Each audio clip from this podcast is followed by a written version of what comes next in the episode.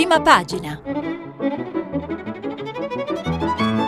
Questa settimana i giornali sono letti e commentati da Martino Cervo, vice direttore del quotidiano La Verità. Per intervenire telefonate al numero verde 800 050 333.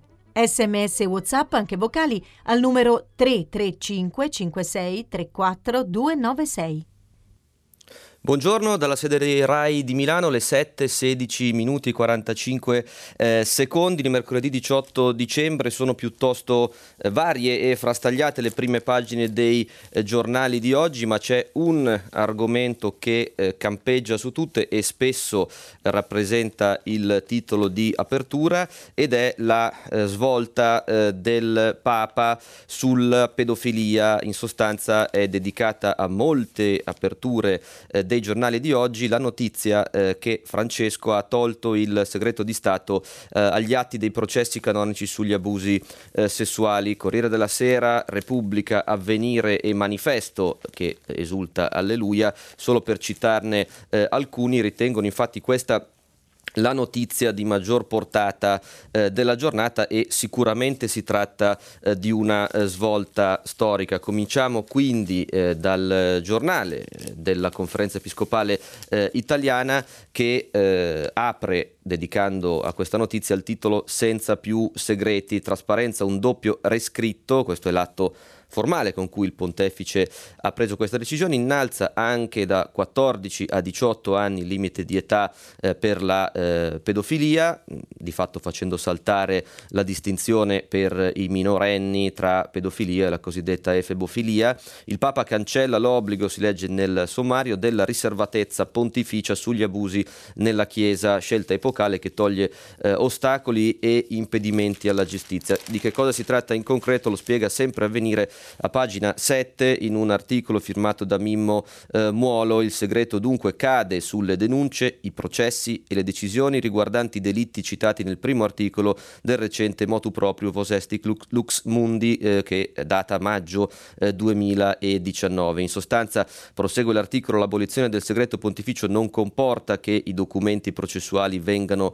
eh, divulgati, ciò che invece l'istruzione consente di fare è che d'ora in poi nulla osta nei casi ricordati legati all'adempimento degli obblighi stabiliti in ogni luogo dalle leggi statali, compresi gli eventuali obblighi di segnalazione, nonché all'esecuzione delle richieste esecutive delle autorità giudiziarie civili. Inoltre, a chi effettua la eh, segnalazione, a chi è vittima e ai testimoni non può essere imposto alcun vincolo di silenzio eh, sui fatti e i documenti processuali relativi ai casi di abuso conservati negli archivi eh, dei dicasteri e in quelli delle diocesi. Potranno dunque, e questo è il succo eh, della svolta di Francesco, essere consegnati ai magistrati incaricati delle indagini nei diversi paesi ove questi ne facciano richiesta tramite una rogatoria internazionale nel primo caso direttamente al vescovo per quelli eh, diocesani. Il secondo eh, punto della rivoluzione in questo eh, delicato ambito voluta dal Vaticano è appunto l'elevazione invece dell'età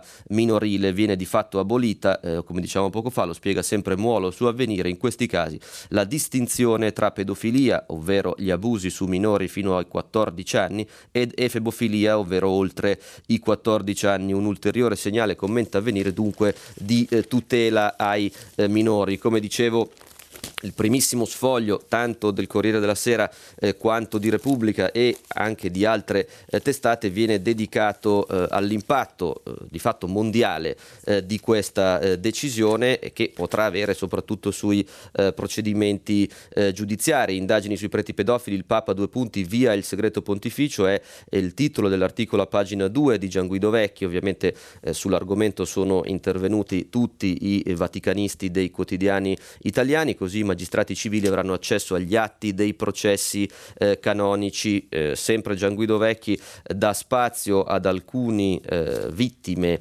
eh, di abusi da parte di eh, sacerdoti che vengono sintetizzate dal titolo Grazie a Francesco per il suo coraggio, ma tanti vescovi sono contro di lui, come dicevo anche Avvenire, ha il, eh, scusate, anche Repubblica ha eh, pagina 2 e 3 eh, dedicate all'argomento, eh, in questo caso ovviamente Paolo Rodari ad occuparsi del tema, eh, il Papa e l'omertà sui predi pedofili, virgolette, vietato invocare il segreto di Stato e sempre Rodari intervista un diacono che eh, segue eh, proprio i casi di eh, sacerdoti che si sono resi eh, protagonisti, ahimè, di abusi di questo tipo e il virgolettato dell'intervista di Rodari a Don Hermes Luparia, 69 eh, anni, eh, è il vero lavoro e far capire che il loro è un crimine, intervista che tocca ovviamente anche i drammatici aspetti psicologici di vicende di questo tipo. Se mediamente e in inevitabilmente viene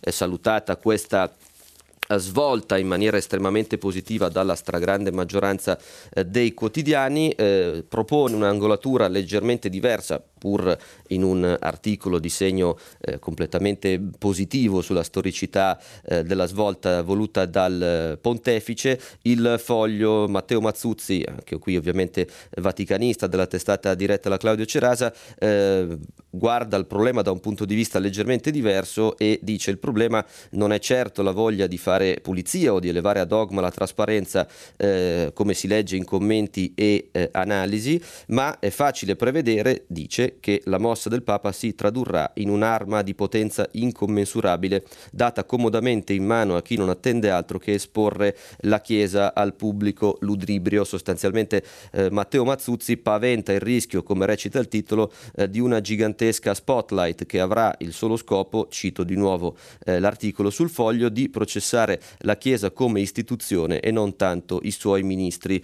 eh, ordinati. Poi specifica sempre Mazzuzzi che il rescritto papale non intacca attacca come ovvio il sigillo eh, sacramentale, ma si ribadisce che la documentazione non dovrà essere pubblicata o divulgata. E chiude con questa chiosa il che nel mondo dove tutto diventa leak per media bramosi di sensazionalismo appare una ironica sottolineatura, soprattutto se si pensa che non più tardi di sette anni fa un pontificato è stato destabilizzato e debilitato, si riferisce ovviamente a quello di Benedetto XVI, proprio dalle manine che dal segreter papale sottraevano e diffondevano carteggi e documenti eh, riservati con questa eh, angolatura leggermente eh, diversa. Eh, concludiamo la eh, rassegna dedicata appunto a questa svolta eh, del Papa sulla piaga eh, della pedofilia. E passiamo a un altro argomento eh, che riguarda la Libia che abbiamo in qualche modo anticipato ieri con la lettura di alcuni articoli che davano conto dei preparativi e dell'importanza strategica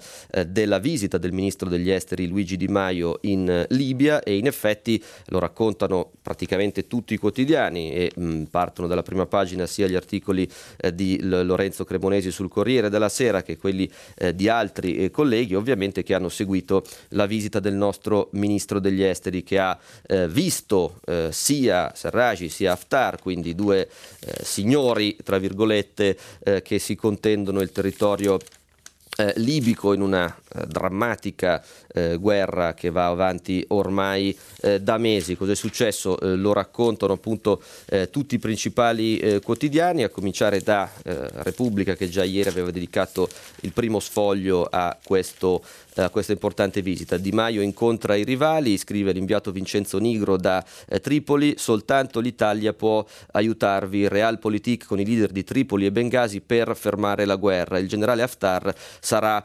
presto eh, a Roma, colloqui diretti e poco diplomatici, eh, riporta il secondo articolo di Repubblica eh, titolato La missione impossibile a firma di eh, Gianluca Di Feo, così il ministro esordiente spiazzi due capi, spe- eh, servono risposte eh, chiare, non si cambia la geografia, sono sempre virgolettati attribuiti al ministro degli esteri Luigi Di Maio, non si cambia la geografia, noi siamo i più interessati alla pace, se non trattate, avrebbe detto ai due responsabili eh, sarà il caos. Alla visita di Di Maio eh, in Libia eh, la stampa dedica eh, l'apertura invece del quotidiano. Di Maio preme su Sarragi i soldati di Erdogan restano, restino scusate, fuori eh, dalla Libia e eh, l'articolo anzi gli articoli firmati da eh, Francesca Paci, eh, Ilario Lombardo e Francesco Semprini, che occupano pagina 2 e 3 del quotidiano eh, di Torino, danno appunto conto della delicatezza della situazione di Maio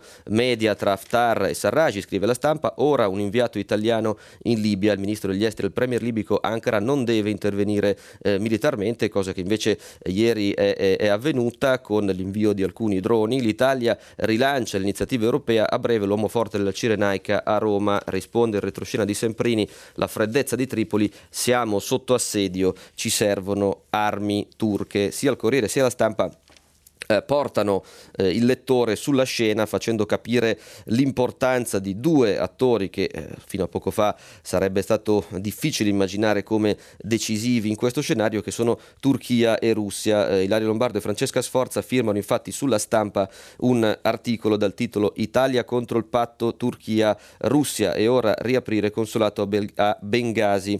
Eh, cosa si tratta? C'è l'accordo turco-libico al centro degli sforzi della diplomazia italiana per tentare di dissaldare saldare la pericolosa alleanza tra Russia e Turchia, un accordo che non solo delinea la cooperazione militare e quindi autorizza di fatto l'intervento turco in campo libico, ipotesi come abbiamo visto eh, che Di Maio considera estremamente sbagliata, ma ridisegna i confini marittimi tra Turchia e Libia con Ankara che rivendica parte della zona economica esclusiva della Grecia e Tripoli parte di quella greca e di quella eh, egiziana.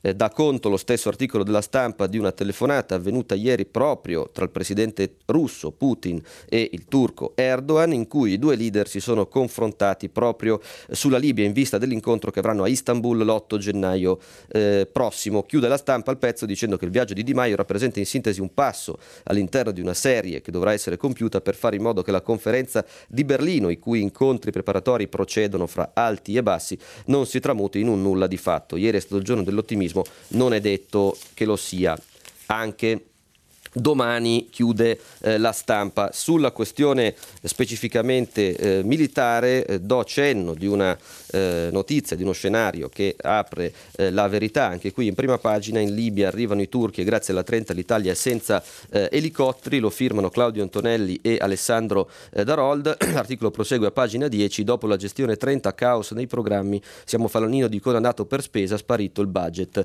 per le forze speciali, spiegano i due giornalisti giornalisti della eh, verità. Eh, la pagina degli esteri è vasta, ce lo ricorda eh, Repubblica soprattutto che pubblica in prima pagina la foto di un argomento che seguiamo da lunedì, ovvero la grande protesta che spegne eh, Parigi, articolo di Aris Ginori che a pagina 13, dopo aver raffigurato appunto in prima pagina una serie di manifestanti in Place de la République a Parigi, ci racconta un Natale al buio per gli scioperi e l'insorgenza di una forma di eh, protesta particolarmente dannosa che è consistita non solo nel blocco del traffico di cui abbiamo già dato conto nei giorni scorsi, ma anche da interruzione della corrente elettrica che ha lasciato al buio, dice l'articolo, 90.000 eh, famiglie, ricordo le proteste sono sempre per la riforma prefidenziale voluta eh, da eh, Macron e il titolo dell'articolo della corrispondente di Repubblica, pagina 13, rabbia e blackout è il Natale di Parigi,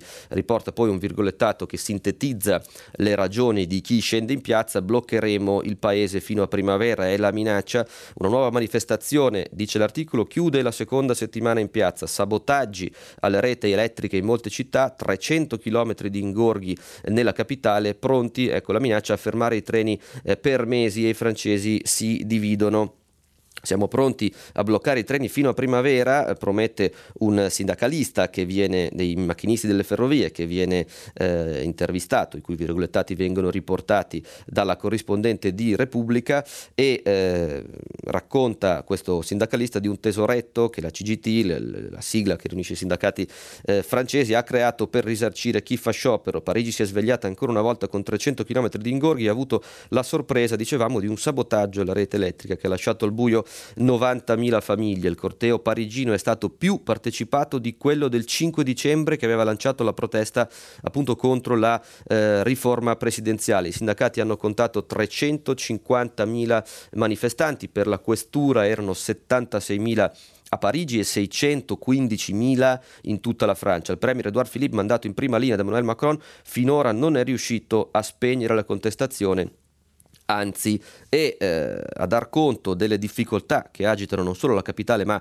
eh, tutto il paese c'è il, un altro virgolettato di eh, Clara, insegnante di filosofia al liceo parigino eh, Larivoisier, spera che la contestazione porterà alle dimissioni di Macron perché sostiene vuole privatizzare la Francia, è un po' questa la sintesi delle accuse di chi eh, protesta di voler dare troppo peso e troppo potere anche in campo previdenziale a istituzioni eh, privati, fondi e assicurazioni. Un po' più avanti racconta sempre l'articolo un gruppo gruppo di medici e infermieri porta una barra di cartone per simboleggiare il funerale della sanità pubblica e vengono accolti dagli applausi. A volte mi ritrovo da solo con 20 persone in corsia, a colpi di tagli il governo ci sta eh, dissanguando, spiega eh, Rarid, 47 anni, infermiere a un ospedale eh, parigino. Eh, poche ore prima si chiude l'articolo, altri sabotaggi elettrici sono stati organizzati a Lione, Grenoble e Bordeaux, un fatto inedito in un paese pure abituato alla contestazione. Anche questa è la Francia di eh, Macron chiude eh, Repubblica, anche il Fatto Quotidiano eh, dà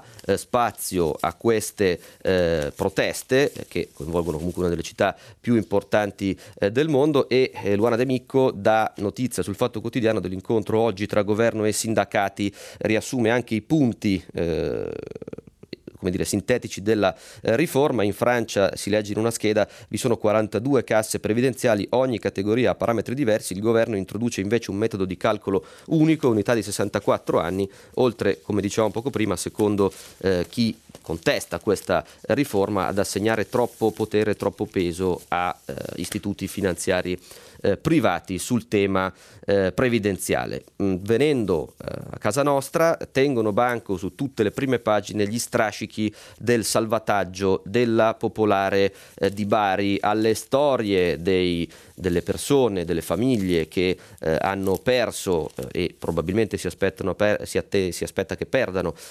ingenti cifre a causa della ristrutturazione della banca che colpirà di fatto inevitabile gli azionisti, si vedrà quale sarà la sorte degli obbligazionisti eh, subordinati soprattutto.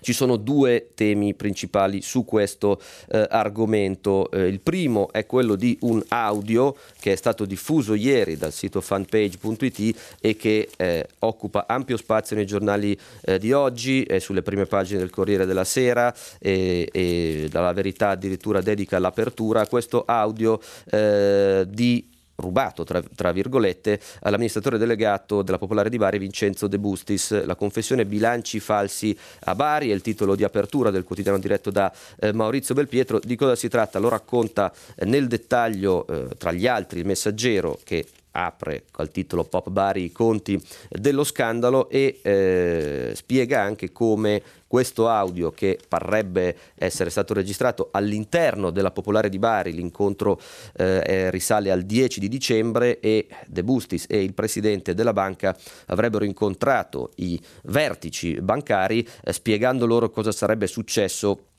nei giorni successivi e il salvataggio che poi in effetti si è eh, verificato. E dunque spiega il messaggero Valentina Errante pagina 5, eh, spunta un audio che la Procura ha già acquisito, una conversazione del 10 dicembre tra l'ex presidente eh, Gianvito Giannelli e l'ex AD Vincenzo De Bustis, indagato che descrive la drammatica situazione dell'istituto e le parti più eh, delicate e clamorose di questo eh, audio che frammentato e ricostruito è stato consegnato ai giornali e poi reclamato per così dire dalla procura sono queste. Quando sono arrivato la prima volta ed è Bustis che parla c'era un signore con i capelli bianchi a capo della pianificazione e controllo a cui chiesi eh, di vedere i dati delle filiali. Tutti truccati, tutti taroccati, dice De Bustis in questo audio. E aggiunge è stato veramente eh, irresponsabile quello che è successo negli ultimi 3-4 anni, questa banca è un esempio di scuola di cattivo management di fronte a tutto questo, altro virgolettato,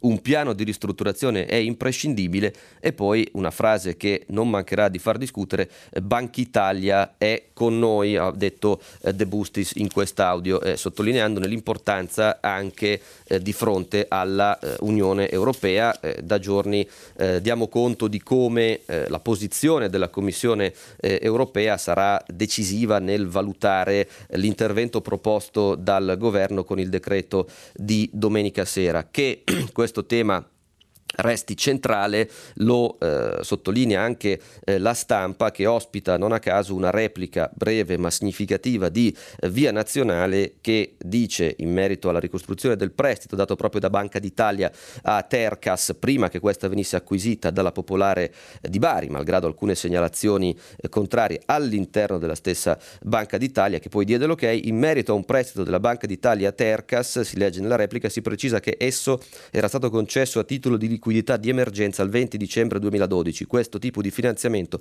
è di competenza delle banche centrali nazionali, ma è sottoposto a valutazioni del Consiglio direttivo della eh, BCE. Evidentemente Banca d'Italia sottolinea in qualche modo la eh, corresponsabilità di Francoforte nella eh, trattativa e nella vicenda di Tercas che poi ha avuto un ruolo eh, decisivo nell'appesantimento dei conti della stessa Popolare di Bari. Dicevo che sono due gli argomenti eh, delicati eh, negli articoli eh, che danno conto dei seguiti del salvataggio dell'Istituto Pugliese perché l'altro è il cosiddetto eh, caso Lannutti perché la vicenda di Bari ha riacceso nella eh, maggioranza e non solo il dibattito sulla opportunità di far partire una commissione d'inchiesta eh, sulle banche che di fatto si era bloccata con la vecchia maggioranza e eh, torna eh, il caso Lannutti perché? Perché il senatore del Movimento 5 Stelle assistito legalmente da Antonio eh, Di Pietro è al centro di una forte polemica polemica per due motivi. Il primo sono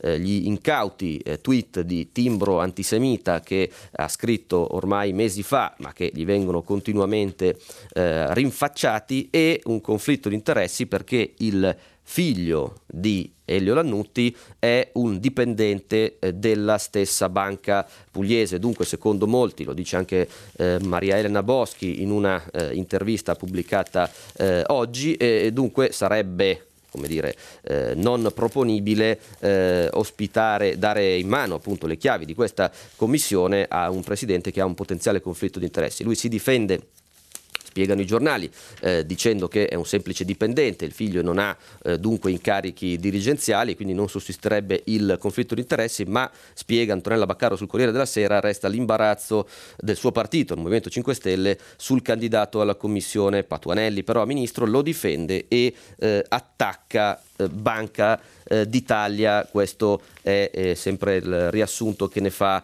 il Corriere della Sera. Anche la stampa dedica due pagine a questo eh, caso. Banche Di Maio rassicura il PD, eh, no all'Annutti in commissione, eh, pagina 6 della stampa, articolo di Lario Lombardo, ma il senatore non ritira la candidatura e vede Beppe Grillo. Grillo lo vedremo tra un attimo. ieri è stato a Roma, ha anche incontrato il Premier Conte nel tentativo in qualche modo di blindare una maggioranza e soprattutto dei gruppi parlamentari che sono parsi in questi giorni eh, molto a rischio di tenuta. Eh, vede Grillo dunque, lo stesso Lannutti, che lo sostiene ma non può intervenire ad accompagnarlo, lo dicevamo poco fa, c'è Di Pietro nelle vesti di suo legale contro le accuse di antisemitismo. Su questo il partito di Matteo Renzi è deciso a giocare una eh, partita molto forte, diciamo poco fa dell'uscita eh, della Boschi, anche il ministro Bellanova, eh, che nel governo è forse l'esponente eh, più visibile mediaticamente della delegazione di Italia Viva, dà un'intervista a Carlo Bertini sulla stampa e dice non ci sono santuari intoccabili,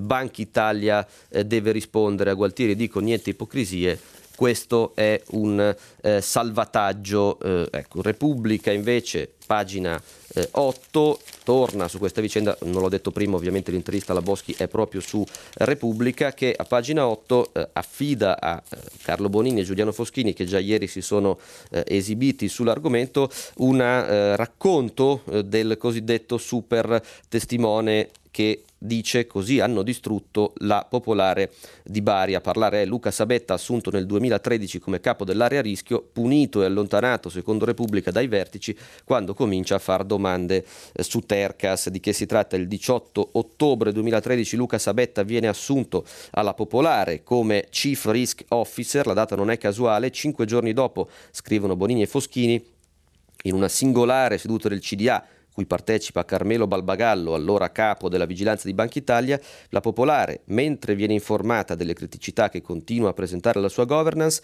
avvia con Palazzo Koch, pur essendo inibita dal farlo, il carteggio che segnala la sua intenzione di accollarsi la decotta Tercas per cui Banca Italia cerca acquirenti. Quando Sabetta chiede lumi viene convocato da De Bustis, prosegue l'articolo, il quale gli annuncia che per lui la carriera di Chief Risk Officer alla Popolare è finita. L'articolo si chiude raccontando l'allontanamento con denuncia eh, di questo eh, super testimone, come lo definisce Repubblica, e ovviamente getta eh, nuove ombre, nuovi interrogativi sulla gestione della banca e ovviamente sull'attività di vigilanza che è eh, al centro della polemica eh, politica, quindi prosegue su questo il, il, dibattito che avrà conseguenze sulle nomine da fare in Banca Italia e sull'attacco di fatto che alcuni esponenti della maggioranza e dell'opposizione portano all'operato di Ignazio Visco. Dalle banche eh, passiamo alla manovra dopo l'approvazione in Senato che ha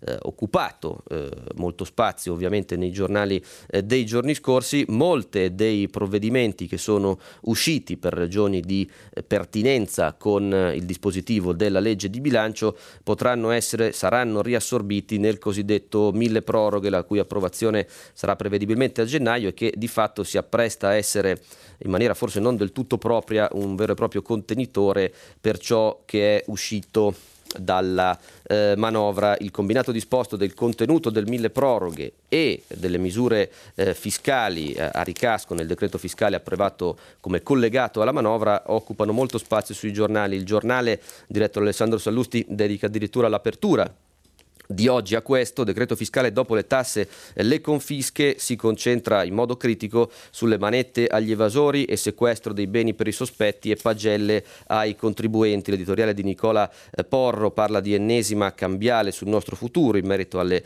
disposizioni prese sulla legge di stabilità, appunto il decreto fiscale. Le, si legge nel riassunto in prima pagina che lancia i servizi nelle prime eh, cinque pagine del giornale. Il giorno dopo la manovra delle tasse arriva il decreto fiscale delle manette e dei sequestri sequestri dei beni, si chiamano confische per sproporzione e scatteranno quando una proprietà non sarà conforme alla dichiarazione dei redditi, confermato il carcere per gli evasori, tetto al contante a 1000 euro e le cosiddette eh, pagelle per i contribuenti, il taglio eh, critico che dà il giornale che nelle prime cinque pagine si dedica ai provvedimenti economici varati dal governo. Dicevamo poco fa del mille proroghe e il Corriere della Sera, pagina 8, riassume in uno specchietto eh, sintetico quali sono i contenuti. Mille proroghe, ecco i rinvii via libera il decreto fiscale dall'intercettazione alla liberalizzazione dell'energia cambia il calendario delle norme. Se ieri avevamo dato conto del mancato rinvio eh, del tutela eh, per quanto riguarda del mercato tutelato dell'energia, per quanto riguarda bollette e gas, ecco che eh, questo rinvio torna nel mille proroghe e dunque eh, il decreto mille proroghe eh, maggior tutela rinvia di nuovo la fine del mercato tutelato dell'energia che riguarda le bollette di luce e gas, la possibilità di avere una tariffa fissata integralmente dall'ARERA, ovvero l'autorità del settore, doveva terminare secondo il testo approvato dal maxi emendamento al Senato alla fine di giugno 2020, ma il termine viene già spostato alla fine del 2021. Dal 1 gennaio 2022, salvo nuovi rinvii, ci sarà solo il mercato libero e quindi non più eh, prima dell'estate del 2020, ma eh, 2021-2022, salvo nuovi rinvii. Eh, in media finora eh, il mercato libero non ha portato vantaggi di prezzo ai consumatori, spiega il boxino del Corriere della Sera. Il rinvio era contenuto nel disegno di legge di bilancio, ma era saltato perché giudicato inammissibile e ora rientra, come dicevamo, nel decreto mille proroghe. Le altre cose eh, che prevederà il combinato disposto del decreto fiscale e del mille proroghe ehm, fa slittare al primo luglio la partenza della cosiddetta lotteria degli scontrini pensata dal governo per contrastare l'evasione fiscale. Sempre dal primo luglio il tetto per le transazioni in contanti scende da 3.000 a 2.000 euro rispetto alla versione iniziale sono state eliminate le sanzioni per i commercianti che non accettano eh, pagamenti con il POS e ancora evasione, dichiarazioni fraudolente, pena di 8 eh, anni, assicurazioni RC Auto di famiglia per le polizze, nasce, lo spiega sempre il Corriere nella pagina curata da Lorenzo Salvia, nasce la cosiddetta RC Auto familiare, l'assicurazione obbligatoria sulla responsabilità civile per chi guida auto o moto, tutti i mezzi che fanno capo a un unico nucleo familiare potranno essere allineati alla classe di di merito più conveniente acquisita da uno dei veicoli. Il passaggio al premio più favorevole potrà essere richiesto solo in occasione del rinnovo della polizza e non eh, prima della scadenza. Da ultimo, intercettazioni, slittamento di sei mesi sui controlli, slitta di sei mesi dal 31 dicembre 2019 al 30 giugno 2020 l'entrata in vigore delle nuove regole più severe sulle intercettazioni. Il rinvio contenuto sempre nel mille proroghe è dettato dalla necessità di svolgere ulteriori attività di verifica dei sistemi delle singole procure e di adeguamento dei locali, le cosiddette sale di ascolto. Eh, viene poi eh, citato un breve virgolettato del ministro eh, Bonafede al tema eh, molto discusso e cavallo di battaglia in qualche modo del Movimento 5 Stelle delle cosiddette eh, manette agli eh, evasori ehm, viene dedicato anche l'apertura di economia di Repubblica per gli evasori carcere fino a 8 anni, pagamenti digitali, ecco il bonus, cosa di cui ha parlato anche il Premier Conte in un intervento televisivo eh, ieri sera, quello del, del bonus per i pagamenti digitali. E infatti Conte dal 2021 premio massimo di 2.000 euro per chi usa il bancomat, in effetti due capitoli di spesa varati dalla manovra che ora dovrà passare a Montecitorio eh, sono presi per quantità, soprattutto due, appunto il, cuneo, il taglio del cuneo fiscale e il bonus per il cosiddetto eh, cashback, entrambi constano di poco più di eh, 3 miliardi uno e sono di fatto le voci eh, più importanti di spesa previste dalla manovra licenziata l'altro giorno eh, dal, dal Senato. Eh, dalla manovra passiamo alle fatiche del governo di cui i giornali eh, continuano a dare conto. Poco fa accennavamo alla visita romana di Beppe Grillo, 71 anni, che ieri è apparso mm, con una mascherina dicendo che è per proteggersi eh, dai giornalisti, come spiega Repubblica, Goffredo De Marchis a pagina 10, Grillo prova a placare il caos 5 Stelle, dovete parlare col PD, è il virgolettato del fondatore in qualche modo del primo partito eh, in Parlamento oggi. La stretta di mano eh, con Conte e poi il Premier dice il mio cuore batte a sinistra eh, raccontando in sostanza Conte di trovarsi più a suo agio con l'attuale eh, esperienza di governo eh, che non con la precedente quantomeno per diciamo così affinità ideologiche. Così è sembrato eh, dire il Premier. Torniamo a Grillo. Messaggio chiaro dice De Marchis su Repubblica. Non esistono piani B. C'è solo il governo Conte e solo l'alleanza con il Partito Democratico. Anche qualcosa di più di un'alleanza Qui comincia un virgolettato uh, di Beppe Grillo, sono stato contattato da Zingaretti e da altri dirigenti democratici, ma non devo parlarci io con loro, dovete farlo uh, voi, non facciamoci il problema di stringere mani, bisogna cominciare a ragionare con il mondo progressista, che in parte è rappresentato dal PD, di povertà, di sociale, di redditi universali. Con Gianroberto, ovviamente Casaleggio, abbiamo costruito un movimento progressista, quindi, puntini puntini, si conclude così il virgolettato, eh, che Goffredo De Marchis attribuisce a Beppe Grillo che torna a Roma meno di un mese dopo la sua ultima visita e detta ancora una volta, dice il pezzo, la linea, riprendendosi la leadership, leadership di cui ci sarebbe necessità, eh, secondo De Marchis, perché? Perché in poche settimane, leggo di nuovo l'articolo, il movimento ha perso tre senatori, l'altro ieri altri quattro non hanno votato la legge di bilancio.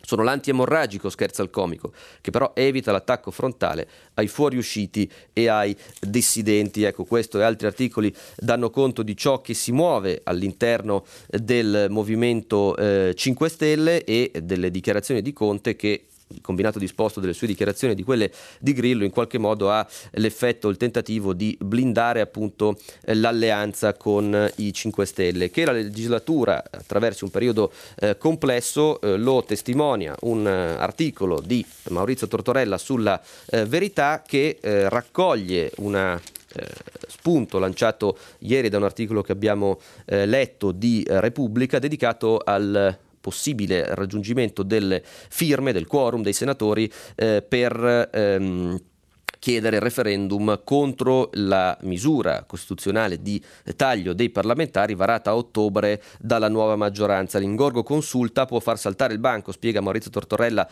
a pagina 5 del quotidiano diretto da Maurizio Belpietro, al ricorso alla Corte Costituzionale per i ritardi del bilancio, eh, che la Lega ha confermato di voler eh, fare subito dopo Capodanno, si aggiunge, eh, si legge, la sentenza del 15 gennaio sul referendum per abolire la parte proporzionale del Rosatellum e, come detto, al Senato si raccolgono firme contro il taglio dei parlamentari che vengono lette come un segnale di un voto anticipato potenziale eh, più eh, vicino e spiega quindi eh, l'articolo che eh, questa di eh, andare al voto con l'attuale legge elettorale con uno sbarramento basso e di eleggere l'attuale numero non amputato per così dire di parlamentari è una tentazione appetibile dice Tortorella per renziani e forzisti oltre che ovviamente per Salvini disposto a votare con qualunque schema tanto che in molti scommettono che se la soglia fosse raggiunta la fine della legislatura sarebbe segnata in gorgo permettendo facendo riferimento a queste nodi che alla Corte Costituzionale e al suo neopresidente toccherà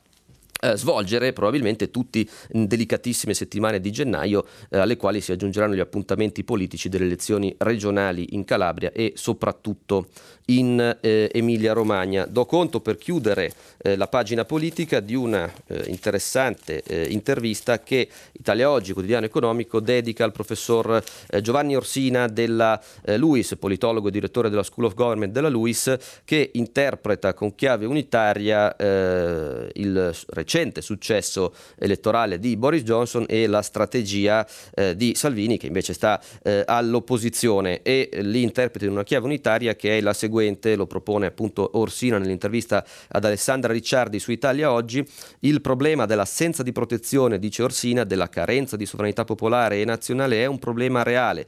I cittadini chiedono che il loro voto conti, vogliono che la democrazia non sia una fregatura, che chi viene eletto sia in grado di rappresentarli e proteggerli. Domanda domanda questo spiega il successo di Johnson e di Salvini, risposta il cittadino medio a torto o a ragione si sente lasciato solo in balia della globalizzazione, vota un Johnson o un Salvini eh, perché dimostrano di aver capito la richiesta di eh, protezione. Ecco con questo spunto offerto dal politologo possiamo eh, chiudere la pagina eh, politica non prima di aver citato due eh, approfondimenti eh, di natura eh, giudiziaria che riguardano eh, personalità in qualche modo vicine all'ex premier Matteo Renzi, se ne occupano con due notizie diverse. Il Fatto Quotidiano, caso Open, la GDF a caccia dei soldi in Lussemburgo, pagina 2, articolo firmato da Antonio Massari e Valeria Pacelli che spiega come gli investigatori sarebbero pronti a inoltrare una rogatoria per ricostruire i flussi finanziari della Wadi Venture costituita da Marco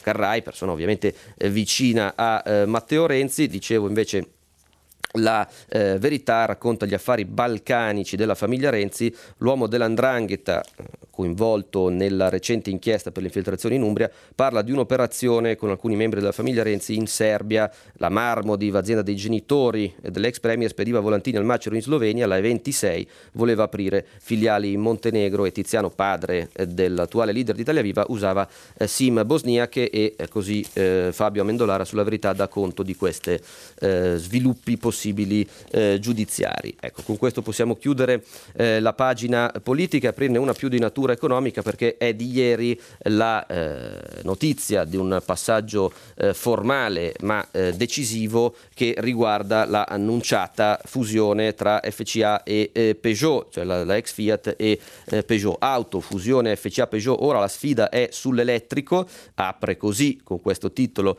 il Sole 24 ore che riassume via libera dei due CD CDA al protocollo di accordo. Oggi la firma ufficiale, nel futuro CDA ai francesi, 5 posti su 11 i cinesi riducono le quote, le sinergie spingono l'auto elettrica con l'integrazione spazio a moduli già usati in Francia. Pagina 2 e 3 del eh, quotidiano economico sono eh, dedicate appunto a questa eh, cruciale fusione che creerebbe, creerà di fatto ormai il quarto eh, polo dell'auto eh, mondiale. Via libera Fiat PSA, l'altro nome appunto di Peugeot, la guida Tavares, Carlos Tavares, attuale CEO di PSA, sarà per 5 anni al vertice vertici del nuovo gruppo, presidente invece lo ricordiamo sarà eh, John Elkan, attuale presidente di Fiat Chrysler ovviamente. Ieri dunque la riunione dei CDA e la firma del memorandum d'intesa confermata la fusione alla pari e il maxi dividendo per i soci FCA. Di che si tratta? Gli azionisti di FCA resta dunque la maxi cedola preannunciata oltre al maggior valore che PSA riconosce al gruppo automobilistico nell'ambito della fusione. La governance, secondo quanto si apprende, sarà blindata per 5 anni con il CEO di PSA, Carlos, Tavares, al timore del nuovo colosso e il presidente e primo azionista di FCA, John Elkan, alla presidenza. Nell'ambito dell'operazione spiega l'articolo di Marigia Mangano sul eh, Sole 24 Ore a pagina eh, 3. Nell'ambito dell'operazione Goldman Sachs assiste FCA, Mediobanca advisor di PSA e Lazard affianca Exor. Sempre sul Sole un'analisi di Paolo Bricco che eh, parte dalla prima pagina e continua a pagina 2, eh, mette in luce luce alcuni eh, rischi, soprattutto per la produzione eh, in Italia di questa operazione. Un supergruppo europeo che cerca fortuna fuori dall'Europa è il titolo significativo di questa analisi e dice al centro di questa colonna di analisi Bricco, perfino Volkswagen prima del Dieselgate ha finanziato manifatture e mercati europei con i guadagni ottenuti in Cina. Se ci sono due imprese radicate in Europa, queste sono FCA e Peugeot, che peraltro ha accentuato questa sua dimensione assorbendo la tedesca Opel, l'output europeo è oggi però sopra alla domanda di mercato. Il problema di sovrapposizione degli impianti, al di là delle rassicurazioni, esiste il secondo punto, gli equilibri azionisti, si rispecchia bene nel ruolo dell'amministratore delegato Carlos Tavares, dunque capo operativo e leader carismatico del nuovo aggregato e soprattutto nella questione dell'undicesimo uomo del CDA. Oggi infatti su 10 membri del board 5 sono di espressione FCA e 5 di espressione Peugeot che seppur in una fusione paritaria nell'operazione ha riconosciuto alla prima un abbondante sovrapprezzo più appunto Tavares. Tavares è quindi l'undicesimo uomo. Cosa capiterà quando Tavares non ci sarà più? Più, rimarrà l'undicesimo uomo in capo ai francesi e questa è una appunto delle incognite di cui dà conto eh, Paolo Bricco in una eh, analisi dedicata a quello che il Sole 24 ore ritiene comprensibilmente il fatto del giorno che apre eh, le pagine di economia principali anche di eh, Corriere della Sera e eh, Repubblica con eh, rischi e vantaggi ovviamente dell'operazione. Eh, le 7.57 minuti c'è ancora spazio per alcune eh, segnalazioni più di cronaca. Comincerei dalla storia inquietante e scientificamente eh, molto intrigante nella sua drammaticità che racconta Giovanni Viafora a pagina 23 del Corriere della Sera, una storia che appare ovviamente anche in altri eh, quotidiani ed è questa, io e l'HIV preso facendo la tesi, studentessa fa causa ai due Atenei, di cosa si tratta questa eh, ragazza? A un certo punto ha ricevuto una comunicazione di essere eh, infettata e svolgeva eh, ricerca in ambito appunto di questa gravissima eh, malattia eh, e faceva appunto la tesi eh, su questo. Non si capisce come appunto sia stata contagiata perché la giovane è certa di non aver come dire in qualche modo conseguito l'infezione in altro modo che non fosse l'attività in, nel laboratorio di virologia dell'Università di Tor Vergata eh, a Roma e eh, addirittura eh, questo mistero eh, non esclude, le, si legge sull'articolo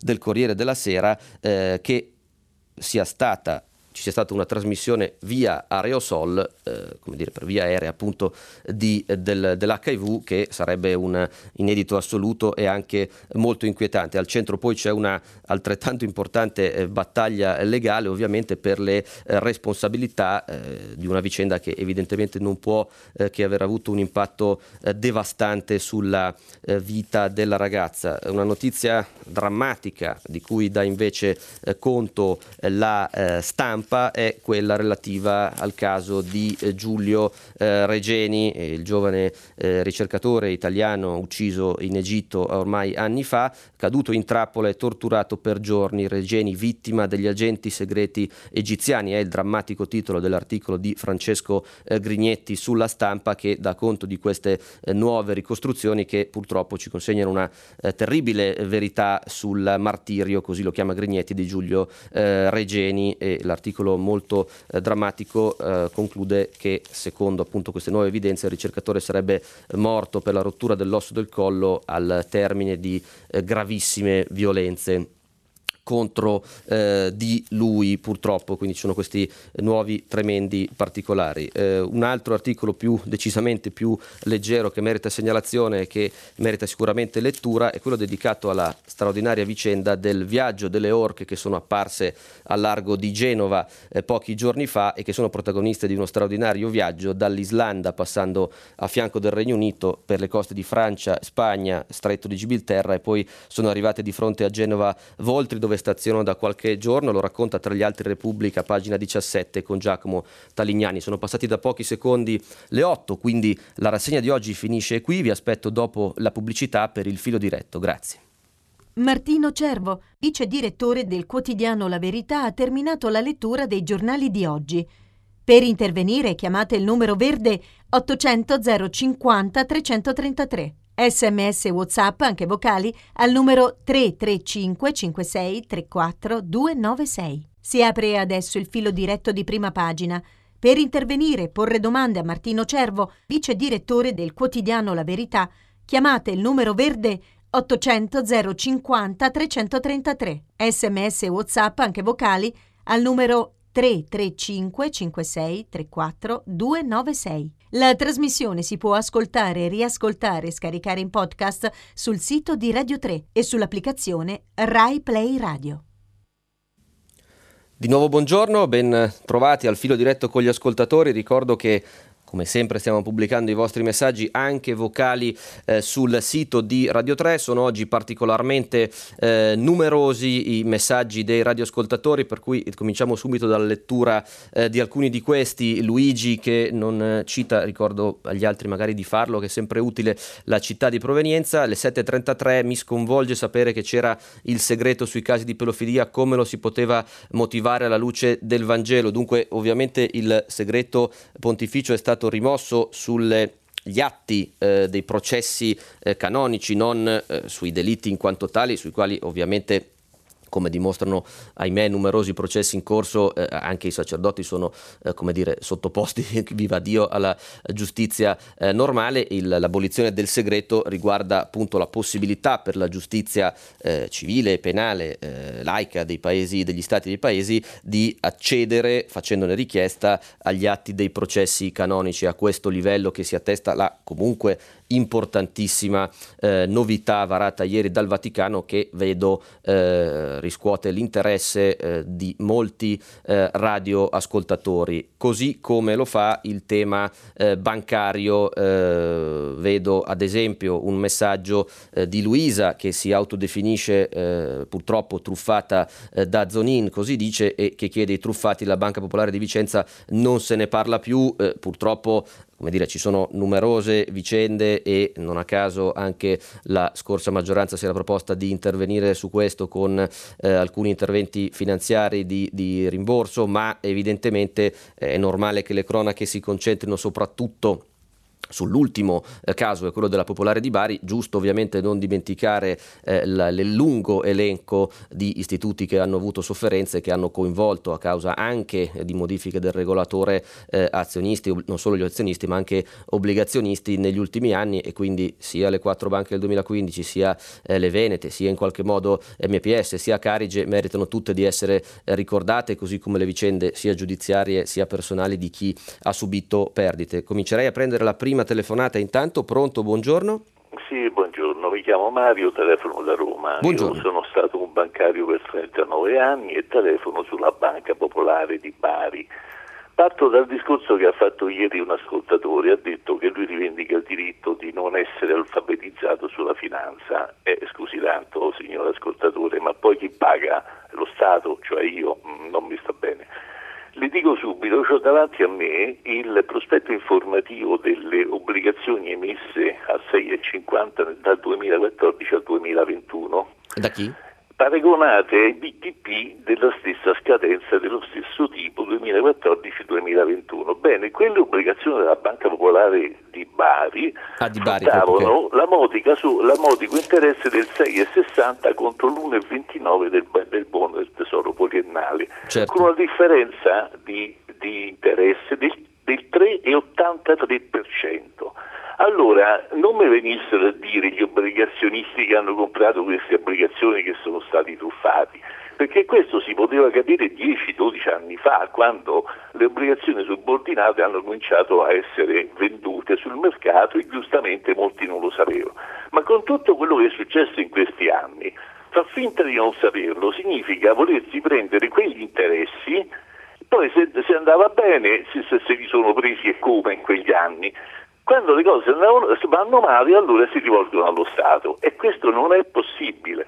Un'ultima cosa, ieri ho sentito, ho sentito, che il vice direttore del Corriere della Sera ha scritto che i poveri impiegati lì hanno venduto le, ai loro parenti sì. a se stesso sì. tanti titoli senza sapere quello che facevano. Guardi, le posso assicurare che al 99% sapevano benissimo quello che facevano. Il problema è che sono, e i colleghi erano assillati, ricattati, premuti dall'alta direzione per vendere quei prodotti con chiare certo. ritorsioni se non lo facevano. O bonus e tutto lo facevano, questo con il silenzio dei sindacati che hanno sempre voltato la faccia dall'altra parte e dei cosiddetti campioni del, de, de, dei consumatori, a cominciare dal signore lì che adesso fa il deputato dei 5 Stelle, Senatore che non hanno Lannutti. mai dato la pubblicità adeguata a questa, a questa schifezza. Grazie per il suo intervento che ha più valore vista la sua eh, dire, dimensione eh, professionale, ovviamente sulle, sulle singole vicende non, non, mi sento di entrare eh, nel merito. Il tema delle obbligazioni, peraltro sottolineato anche da un articolo che non abbiamo avuto eh, tempo di citare, ma che sul Corriere della Sera dà voce a una professoressa che lamenta di aver perso 440 mila euro, particolarmente interessante o scioccante è una dichiarazione che le viene attribuita, e cioè di aver investito nella Popolare di Bari 440.000 euro, di cui 300.000 in azioni e 140.000 in obbligazioni, senza dubbio non investimenti molto diversificati, di cui dice la professoressa eh, solo 60.000 euro consapevolmente, per il resto tutto è successo a mia insaputa. Il direttore della filiale ha avuto gioco facile con me che sono finanziariamente eh, analfabeta. E dunque ripropone il tema eh, al centro in qualche modo anche dell'intervento di eh, Mario, della conoscenza da parte di chi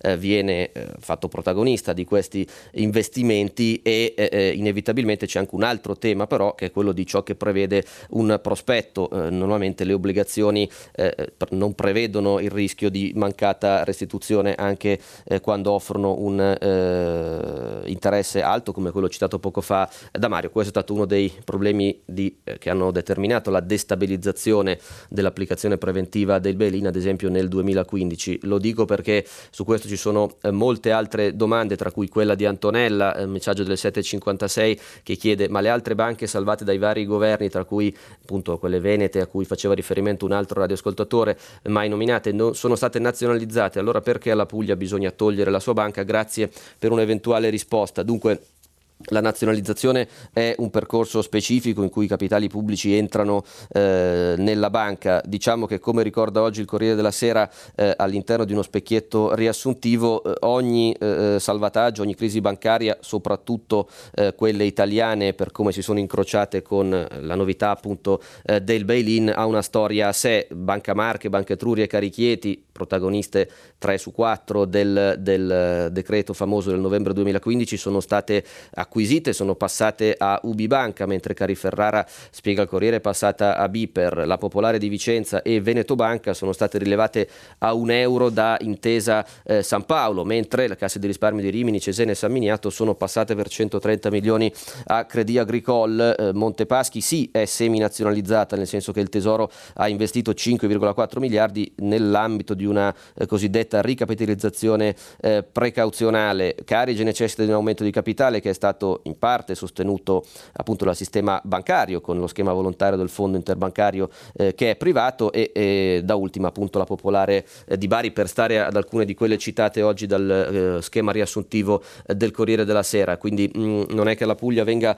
tolta la sua banca, in questo momento si attende il verdetto della Commissione europea se il piano di ricapitalizzazione misto, di fatto pubblico e privato, perché prevede sia l'intervento di Invitalia tramite il medio credito, sia l'intervento del fondo interbancario varato dal governo domenica, verrà considerato eh, un aiuto di Stato di fatto o congruo con i livelli del mercato e quindi approvato dalla Commissione europea. Su questo vedremo quale sarà la sorte. La prossima telefonata, pronto, buongiorno. Buongiorno, sono Vittorio. Da dove? Siamo dalla provincia di Genova. Buongiorno, ci dica. Ascolti, ehm, ho sentito stamattina, ma sto un po' seguendo, il problema, volevo un suo parere in merito, il problema è che in Libia ci stanno arrivando delle forze sia russe che eh, turche. turche. Allora, visto che la Libia è, è, un territorio a noi molto prossimo, e la Libia è un territorio dove noi abbiamo anche degli interessi economici, è un territorio dove da spe, molto spesso partono anche persone che cercano un futuro sul nostro territorio.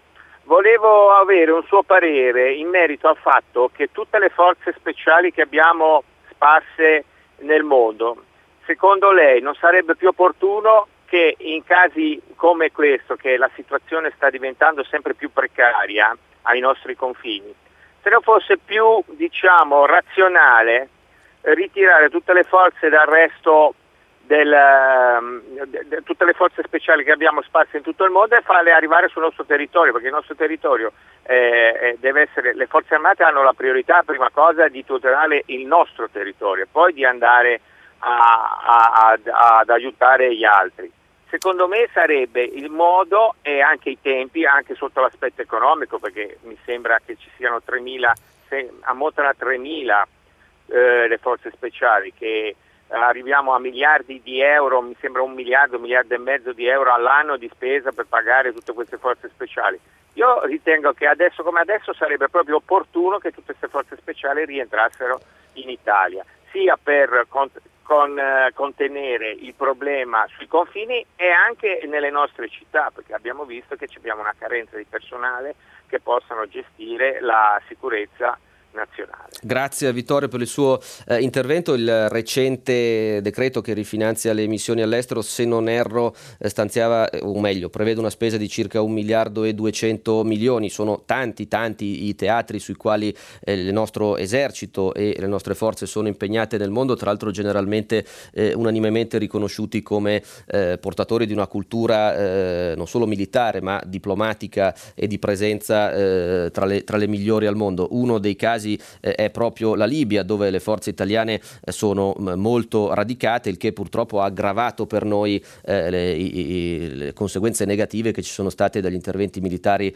del 2011 in avanti. Paradossalmente, ma neppure troppo, è decisiva proprio la presenza e, e, e anche a livello ovviamente di servizi segreti in questi luoghi per prevenire. Non vedo separata la presenza in questi teatri dalla prevenzione dalla sicurezza nel nostro territorio anzi una credo siano funzionali, decisamente funzionale eh, all'altra e la Libia è proprio uno eh, di questi casi. Non a caso, come diceva ieri anche Repubblica, i nostri servizi segreti hanno avuto un ruolo preparatorio cruciale negli incontri eh, di Di Maio. Adesso si tratta di capire, stando allo scenario libico, per non allargare troppo il quadro, se questi eh, saranno in qualche modo risolutivi o apriranno prospettive eh, buone per la tutela degli, degli interessi eh, nazionali. Arrivano ancora molti interventi interventi sulle banche, prima rispondo puntualmente alla breve domanda di Giovanni D'Ascoli, eh, forse sono stato poco chiaro e me ne scuso, eh, la malattia che non ha contagiato è il contagio per via aerea, è una delle ipotesi, è l'AIDS, l'HIV e ovviamente è l'ipotesi più clamorosa ma semplicemente non viene esclusa, ma fino a qui sarebbe un caso eh, più unico che raro, si tratta però di capire come mai questa eh, giovane purtroppo ha eh, avuto il contagio avendo essa chiesto delle analisi di laboratorio che hanno specificato che il tipo di ceppo, eh, scusate se uso termini eh, sbagliati, è lo stesso di quello che lei analizzava in laboratorio, il che ovviamente corrobora la tesi che non l'abbia contratto l'AIDS altrove. Eh, la prossima telefonata, pronto, buongiorno. Buongiorno, salve, sono Daniele. Chiamo buongiorno. da Pastoripe. Sì, io Chiama da, mi scusi? Chiamo Pastoripe, Grazie. Tre Castelli, nelle Marche. Grazie. Senta, io chiamavo per una sentenza della Cassazione riguardo agli insegnanti e ovviamente la ricostruzione di carriera. Le spiego in breve. Cioè, io ho fatto tanti anni di precariato e poi sono entrato in ruolo. Uh-huh. Allora facendo un calcolo dico, vabbè, mi, mi spetta eh, che un aumento. Allora, questo aumento non arriva, allora chiamo la tesoreria dello Stato, quella uh-huh. provinciale, dico come mai cioè, non, tutti gli anni che ho fatto facendo la ricostruzione di carriera non mi spetta l'aumento, cioè, perché lo Stato, cioè, tutti i suoi anni di precariato li considera un terzo. uh-huh. come un terzo, perché è così.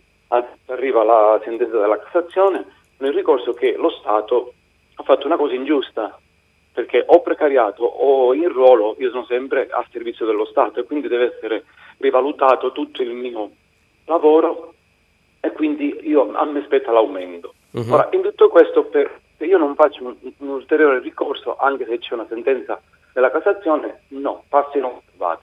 Ognuno di noi deve fare un ricorso, mettersi con un sindacato e tutti insieme fare ricorso allo Stato.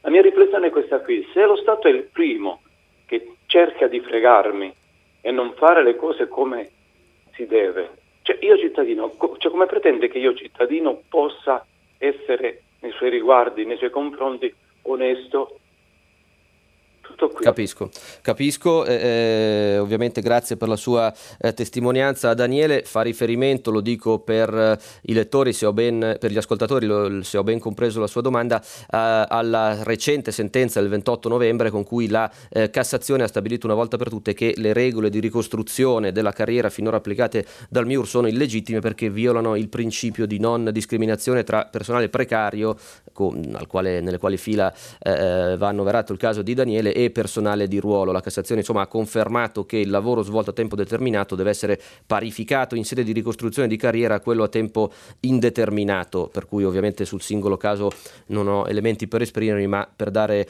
eh, ai lettori, agli ascoltatori contezza, questa è la, la, cornice giuridica alla quale faceva eh, riferimento eh, Daniele eh, dalle Marche. La prossima telefonata, pronto, buongiorno proseguiamo con i messaggi intanto che arrivano nuove eh, telefonate. Chi detiene obbligazioni subordinate, ecco questo è un messaggio non firmato, pregherei sempre di qualificarsi anche nei messaggi scritti. Chi detiene obbligazioni eh, subordinate non può dire di non sapere che sono rischiose. Un tema è il rischio, un tema è la eh, mancata restituzione che eh, appunto i prospetti non prevedevano quando è entrato in vigore il bail-in quindi questo è un fattore da tenere, credo, eh, sempre eh, presente. Ecco. il tema bancario bancario occupa la maggior parte degli eh, interventi degli ultimi eh, minuti, eh, una domanda che ripongo perché ieri abbiamo abbozzato come risposta, che esula un attimo dal tema, il problema degli sbarchi che tanto ci ha aiutati durante il periodo del primo governo si è improvvisamente risolto, la risposta è la eh, stessa di ieri, eh, purtroppo, soprattutto purtroppo per chi si mette in viaggio, eh, no, dicevo dei numerosi messaggi sulle banche, Valeria da Olbia dice ci risiamo con la questione truffati del banche che ora si vorrebbero risarcire a carico dello Stato. Non credo che il motivo che può giustificare il risarcimento consista nel fatto che sarebbero vittime inconsapevoli del dolo altrui, perché tutte le vittime di reato sono tali per definizione. Se passasse questo criterio dovremmo risarcire chiunque venga eh, truffato, anche gli operai che spesso vengono assunti e poi licenziati a seguito di operazioni industriali a dir poco eh, discutibili. Capisco il risarcimento alle vittime delle mafie, dei terrorismi, delle catastrofi naturali, dato il grande valore simbolico, ma perché devono essere risarciti scusate, perché devono essere risarciti con il denaro dei contribuenti coloro che per spirito di profitto hanno investito eh, male. Ecco, purtroppo ovviamente eh, spirito di profitto investito male sono Due fattispecie molto soggettive, proprio per questo eh, ci sono delle fattispecie penali, come quella della eh, truffa, che prevede ovviamente, oltre alla responsabilità penale di chi se ne è reso eh, materialmente responsabile, anche eh, in molte fattispecie il rimborso per chi ne è stato truffato. Sulle categorie degli investimenti ovviamente ci sono profili di rischio eh, diversi, ma eh, a volte non è così semplice distinguere tra un risparmiatore e un investitore, perché è arbitraria la decisione decisione eh, di queste categorie lo mostra proprio il caso eh, della professoressa eh, poco fa che probabilmente non aveva particolari intenti speculativi ma semplicemente di tutela eh, del proprio patrimonio, dei propri risparmi, delle proprie eredità che nel suo caso ahimè è eh, andato decisamente a cattivo fine. Sentiamo se ci sono telefonate, pronto? Eh, pronto, buongiorno. Buongiorno. Senta, mi, mi, chiamo Francesca, chiamo dalla provincia di Torino. Eh, chiamo per ciò che sta succedendo in Francia, eh, sì. essendo io francese sono particolarmente sensibile. Nel mio caso io ovviamente approvo eh, questo sciopero che si protrae e spero si protrarrà finché non si otterranno risultati positivi per gli scioperanti e volevo anche fare un raffronto e ricordare che oggigiorno in Colombia, oggi in particolare, ieri siccome sono passate anche lì, sono state approvate le riforme eh, contestate dalla popolazione ci sarà uno sciopero generale anche in Colombia. Uh-huh. Ecco. Grazie di, di, averlo ricordato, peraltro eh, non è possibile ovviamente tutti i giorni eh, fare un quadro completo, ma eh, ultimamente eh, tra Libano, Francia, solo per citarne alcune, eh, ovviamente la situazione drammatica che c'è in Venezuela eh, da mesi e alle proteste che ci sono state a Hong Kong, sono tanti gli, gli episodi di rivolte, proteste, manifestazioni di piazza che è giusto citare quando se ne ha la possibilità e di questo ringrazio ringrazio, ringrazio, molto Francesca per averci ricordato anche mh, mm, il caso eh, della Colombia. Ancora il tema banche che eh, tiene, eh, scusate il gioco di parole, tiene banco. Sono d'accordissimo, dice Francesca, col primo ascoltatore, se davvero uno fosse ingenuo e inconsapevole terrebbe i suoi soldi lì eh, fermi senza rischiarsi in investimenti che promettono eh, alte rendite. In realtà i buoni guadagni allettano tutti, questo è sicuramente vero. È vero che a volte, sempre come ci ricordava eh, Mario, Mario da Roma sono purtroppo i dirigenti bancari di eh, banche in situazioni di difficoltà a essere fortemente incentivati a spingere eh, la clientela che di loro eh, si fida a fare investimenti rischiosi senza rispondere a particolari intenti speculativi eh, del cliente. Un applauso, ci dice Rosanna, anche lei bancaria eh, da Roma, a questo ascoltatore sulla faccenda obbligazioni bancarie. Sono 15 anni di MIFID, la normativa che appunto dovrebbe garantire i risparmiatori, le cedole interessi altissimi attirano, ma poi nessuno va a guardare il rating il rischio titolo, ma il risparmiatore può leggere i fogli informativi e possono fare mille domande e leggere eh, mille articoli. Finiamola con questa storia degli analfabeti finanziari. Se sei un analfabeta non cadi nella trappola e ti tieni i risparmi eh, a casa, non c'è nessun venditore che vende senza la partecipazione eh, dell'acquirente, questo è evidentemente vero, c'è un tema di eh, asimmetria informativa. Gianluca eh, contesta il fatto che le nostre forze forze siano le migliori eh, militari al mondo, eh, eh portando la sua testimonianza, messaggio delle 8.17, ovviamente sui giudizi soggettivi personali non entro, semplicemente dicevo che eh, è riconosciuta alla eh, diplomazia, alla capacità sul territorio italiano, mediamente è riconosciuta un'ottima qualità senza scomodarsi in classifiche. Sentiamo se ci sono nuove telefonate, pronto? Sì, sono buongiorno. Francesco, chiamo da Matera, buongiorno. Buongiorno. Io desideravo fare un intervento uh, a proposito di quello che ho sentito dal Presidente del Consiglio ieri sera, penso sì. intervistato, non ricordo da quale trasmissione. Credo fosse di, mar- di martedì. Prego. Di martedì. Faccio impresa da 30 anni, mi interesso di servigi. Mhm. Allora, uh-huh. diciamola così, mi sono letteralmente rotto le scatole di sentire castronerie a proposito dell'evasione fiscale in Italia. Ora, questo appesantimento che loro hanno che loro hanno, stan, hanno, determinato con questa nuova legge di bilancio. Loro intende la maggioranza, il governo? Sì, assolutamente, Prego. è chiaro. No, non ho capito la domanda. No, no, se quando dice loro intende la maggioranza, il governo, Ma mi ha risposto. chiaro, loro governano, Prego. 5 Stelle, questi, questo, questo governo raccogliticcio, voglio dire, io sono imprenditore. Ora, ho deciso di intervenire perché non ne posso più. Allora, Tenga conto che qui eh, questi, io li chiamo questi perché non, non rischio di definirli diversamente, rischiano veramente di trasformare il mondo della piccola e media impresa in, un, in, una, in una, cosa desolante perché, perché nessuno dice in definitiva a quanto ammonta veramente la pressione fiscale, soprattutto nelle, nelle, nelle, piccole aziende, nelle medie aziende, perché le grosse aziende poi riescono con i loro magheggi diciamo, ad alleggerirla in definitiva. Qualcuno dice il 45, altri dicono il 65, altri dicono il 60.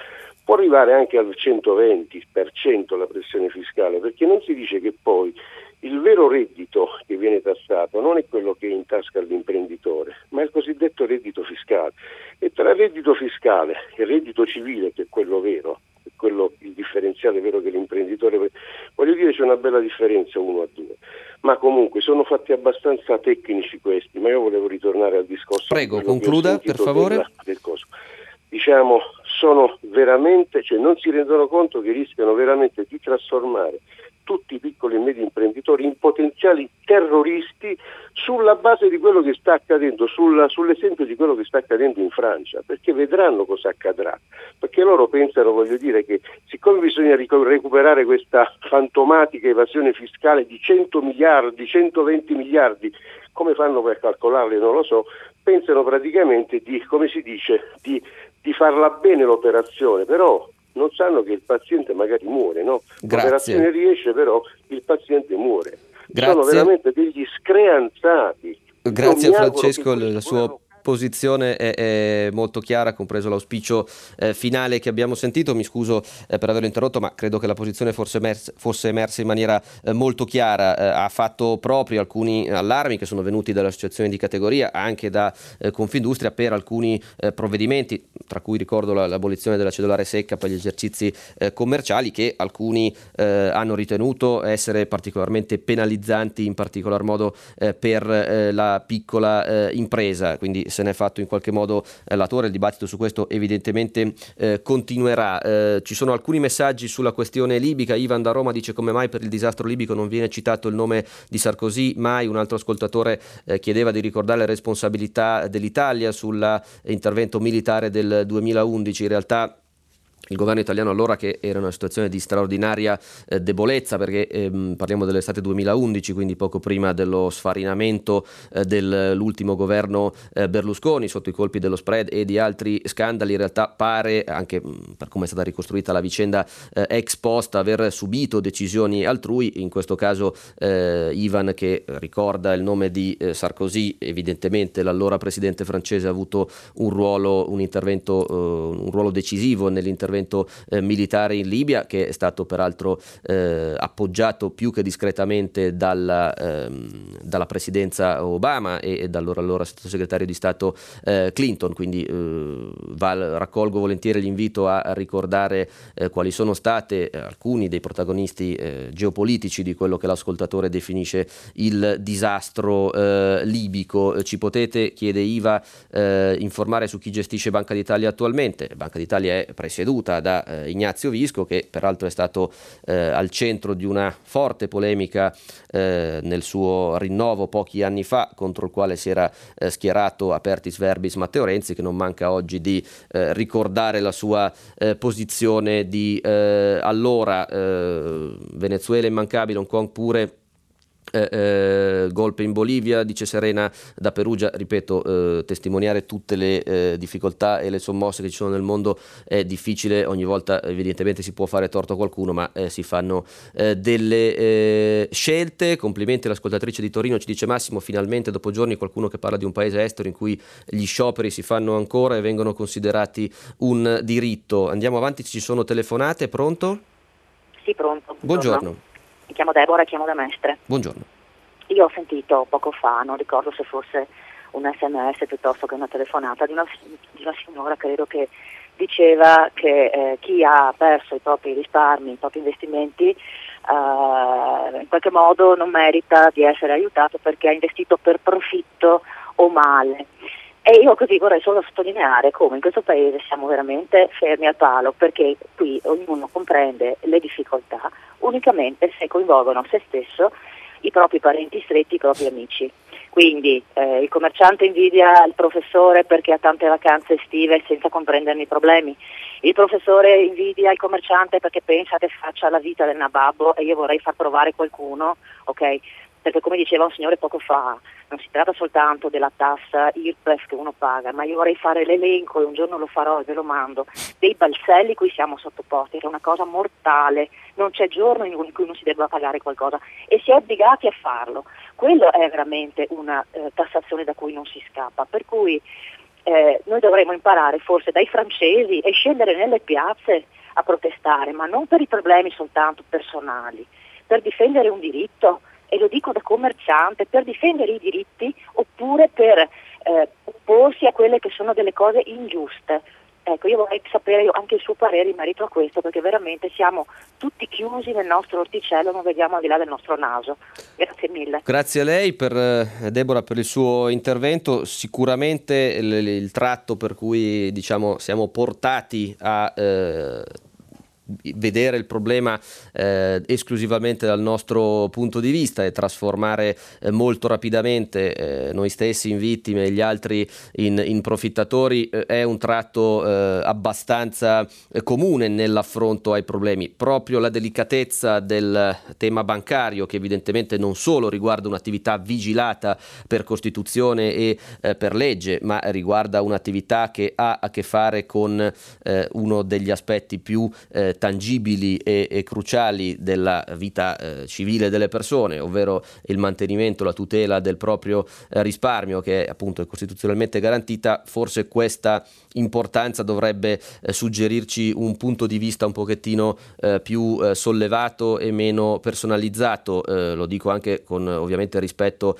degli ascoltatori che distinguono come fa Giampaolo tra coloro che tengono i pochi soldi sul conto corrente, ci scrive, e l'investitore che vuole lucrare sul suo capitale. Mm, ripeto, spesso la differenza non è così, così poi eh, clamorosa eh, tra un investimento ritenuto eh, sicuro anche solo per eh, mantenere il capitale, non è che poi eh, la maggior parte eh, delle obbligazioni in questo periodo mm, renda chissà cosa e coloro che tengono soldi sul conto corrente di fatto sono categorie pressoché sovrapposte. è verissimo, credo che tendiamo a considerare improvvisamente importante e rilevante un problema nella misura in cui tocca direttamente o noi stessi o la nostra eh, categoria, qualsiasi significato si voglia dare alla eh, parola eh, categoria. Se ci sono altre telefonate, prendiamo la settima di oggi. Pronto? Buongiorno, mi chiamo Stefano, chiamo dalla provincia di Piacenza. Buongiorno. Eh, volevo, mm, mi ha dato lo spunto un articolo di Rondolino che ci chiedeva che diritto abbiamo di segare alberi secolari no, perché in questo caso avevano 40 anni, ma per addobbare delle piazze e poi per essere tritati inesorabilmente uh, dal 6 di gennaio in avanti. Effettivamente la, la mia constatazione più banale è siamo in guerra contro la natura, è inutile che ci neghiamo l'evidenza, perché non, non, ha nessun senso. A Roma addirittura due, uno del comune e uno in, in, piazza San Pietro, uno da 26 metri e uno da 23, uno che verrà addobbato con 80.000 lampadine e 1.000 palline, per, per la gioia dell'occhio, per illeggiadrire una piazza, io lo trovo terrificante, allora Greta non ci ha insegnato niente, il riscaldamento non ci ha insegnato niente, eh, la deforestazione non ci ha insegnato niente, poi andiamo a lamentarci con Bolsonaro che sega gli alberi, ma ma noi li seguiamo per abbellire una piazza, io trovo tutto ciò demenziale e mi chiedo se anche lei condivide questa idea del mettiamoli di plastica, di ferro, eh, di, come posso dire, non lo so, ma delle alternative ci sono, perché dobbiamo segare quei poveri alberi. Da qui chiudo solo invitando, cercate di leggere qualche libro di Stefano Mancuso e capirete che gli alberi hanno una loro dignità, vita privata, relazione amicizie, è incredibile. Mancuso mi ha aperto un fronte incredibile e sinceramente mi piange il cuore perché anche il mio comune ne ha messo uno da prendersi per entrare nella piazzetta, ha sradicato tutti gli addobbi aerei che c'erano perché si erano dimenticati che i rami si erano dilatati. Vabbè, ma tutto questo. Vabbè, Grazie Stefano. Eh, il tema è stato molto chiaramente espresso sulla vita privata e le amicizie degli alberi, ha aperto un mondo che sicuramente vale la pena eh, approfondire. Lo ringrazio comunque del suo eh, appello e del suo richiamo alla sensibilità eh, eh, fatto eh, a tutti, a cominciare da chi amministra. la prossima telefonata, se c'è, pronto? Andiamo avanti al momento con i messaggi. Ci scrive Laura da Bologna, due bimbi eh, di 8-9 anni affetti da distrofia eh, retinica eh, che li rendeva ipovedenti, hanno recuperato la vista grazie a una tecnica innovativa. Eh, sì, eh, dice perché non parlarne, l'abbiamo eh, fatto ieri dando conto della bella storia che occupava la prima pagina, la fotografia di Repubblica, proprio sulla vicenda ricca di speranza di questi due bambini e delle loro famiglie impegnati in questo delicatissimo e eh, fino qui bellissimo eh, percorso di eh, ricostruzione, di guarigione e di eh, speranza per la, loro, per la, loro, facoltà e la loro, e la loro vita futura. Eh, mi sono rotta anch'io, ci dice Laura da Verona, così direi all'imprenditore, sono una dipendente pubblica e sono circondata dall'idraulico al medico, dal, pastre, dal piastrellista all'azienda per gli spurghi da pagamenti in nero. Eh, come dicevamo prima, ognuno vede i problemi dal suo punto di vista. Per aver preteso per lavori collettivi la regola di legge sono stata emarginata con cattive parole dalle stesse persone coinvolte eh, nei lavori e nelle spese che non mi perdonano, non mi perdonano scusate, di volere eh, la fattura e i permessi. Raccogliamo eh, dunque anche eh, questo sfogo di una categoria come dire, molto rappresentativa, quella dei dipendenti pubblici, più in generale dei eh, dipendenti che evidentemente con le tasse come tutti gli altri hanno a, eh, hanno a che fare evidentemente. Eh, vediamo se ci sono nuovi messaggi, possiamo prendere intanto una telefonata. Pronto, buongiorno. Buongiorno, sono io. Sono? Sono io, Rina. Sì, ci dica. Allora, buongiorno signore, Martino Cedua. Sì. Io non ho particolare simpatia per il suo giornale, però per le persone libere, oneste e coraggiose ho sempre simpatia, no? Allora, io mi chiamo Rina, telefono da Capodorlando, in provincia di Messina. Sì. Buongiorno a lei e a tutti i radioascoltatori, no? Ci dica, buongiorno. Ho sentito che Papa Francesco ha adottato nei confronti della pedofilia, non so però nel dettaglio, provvedimenti importanti, addirittura così dice qualcuno, di rilevanza storica. Bene, se Papa Francesco ha fatto di più e meglio di quello che la legge dello Stato italiano fa a proposito di, questa, di questo odioso reato, e allora dobbiamo prendere esempio dal Vaticano. Ma se così non è, cosa ha fatto di tanto strepitoso il signor Bergoglio? Così io lo chiamo. Ah? Grazie a, a, Rina. Grazie a lei, buona giornata, buone feste. Io non dico buon Natale. Benissimo. Dico eh... buone feste a tutti. Buona... Grazie, grazie ancora, buon Natale, ovviamente ricambiamo gli auguri eh, in anticipo a tutti gli ascoltatori, ringrazio Rina, eh, proviamo a riassumere per rispondere a lei e ad altre eventuali eh, curiosità, la svolta, così la definiscono molti eh, giornali, credo correttamente, voluta da Papa Francesco che peraltro si, si eh, inserisce in un percorso di eh, lotta e di contenimento al problema della pedofilia, sicuramente iniziato soprattutto dai pontificati comunicati di Ratzinger appunto quelli di eh, Francesco che si sono dovuti trovare eh, alle prese con gravissimi casi di cronaca che sono arrivati a toccare il collegio cardinalizio, cosa che non era mai eh, successa, ha in pratica abolito il segreto sugli abusi commessi da chierici, ovvero ha permesso l'accesso agli atti dei processi eh, canonici da parte delle autorità giudiziarie eh, eh civili, civili nel senso laiche, ovviamente si tratta soprattutto di provvedimenti penali, quindi sarà più facile che da parte delle autorità giudiziarie chiedere l'accesso ai eh, documenti all'interno di eh, procedimenti eh, canonici. Eh, spero di aver risposto in maniera chiara, devo dire che su questo oggi i giornali sono particolarmente eh, diffusi e chiari, quindi a maggior ragione un invito eh, all'edicola per chi volesse essere informato su questo rilevantissimo argomento. Giuliana da Torino ci scrive a quell'ascoltatrice che dice che è ora di finirla con l'investitore inconsapevole, non basta leggere il foglio informativo e fare domande, personalmente ho chiesto più volte se il piccolo investimento che facevo mi garantiva il capitale, la risposta era sempre sì sì, poi di fatto eh, non è vero, i miei piccoli investimenti con, eh, cita un'importante banca, ho sempre perso parte del capitale, i dipendenti sono ammaestrati a imbrogliare, ovviamente l'espressione è forte, i clienti con frasi imparate a memoria, più si fanno domande, più rispondono a disco rotto. Un messaggio, quello di Giuliana, che eh, in qualche modo illumina il sentimento di incertezza che si è diffuso in tanti risparmiatori negli ultimi anni, su cui credo il regolatore non possa non riflettere, come dicevamo anche alla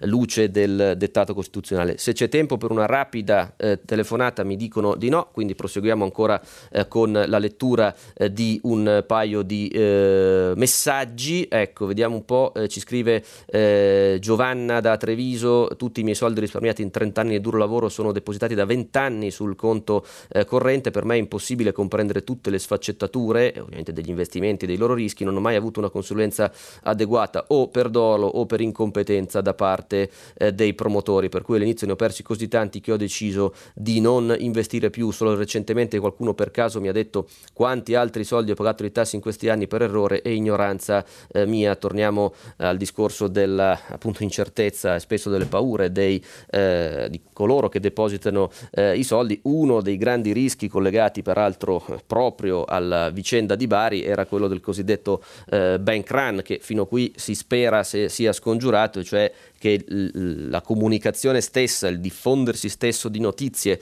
relative alla possibilità di eh, crisi, momenti di difficoltà della propria banca, spinga i risparmiatori a ritirare eh, i capitali che hanno eh, deciso di eh, affidare appunto alla banca. Questa è la classica come dire, profezia che si autoavvera perché poi evidentemente la semplice comunicazione di questi rischi finisce per realizzarli proprio perché il risparmiatore pensa che non sia più eh, sicuro tenere lì i risparmi e se tutti ragionano in questo modo realizzano esattamente il rischio che eh, si, ci si propone evidentemente da regolatori e da legislatori eh, di evitare in tutti i modi. Il messaggio di Giovanna eh, ci fa ricordare questo. Sono le 8, 42 minuti e 28 eh, secondi. A questo punto noi ci fermiamo qui. Dopo il GR ricordo che Edoardo Camurri conduce pagina 3. A seguire ci saranno le novità musicali di primo movimento. Alle 10 tutta la città ne parla che come sempre approfondirà un tema posto da voi ascoltatori. Eh, il programma è riascoltabile al sito di Radio 3. Vi auguro auguro una buona ris- giornata, a risentirci a domani.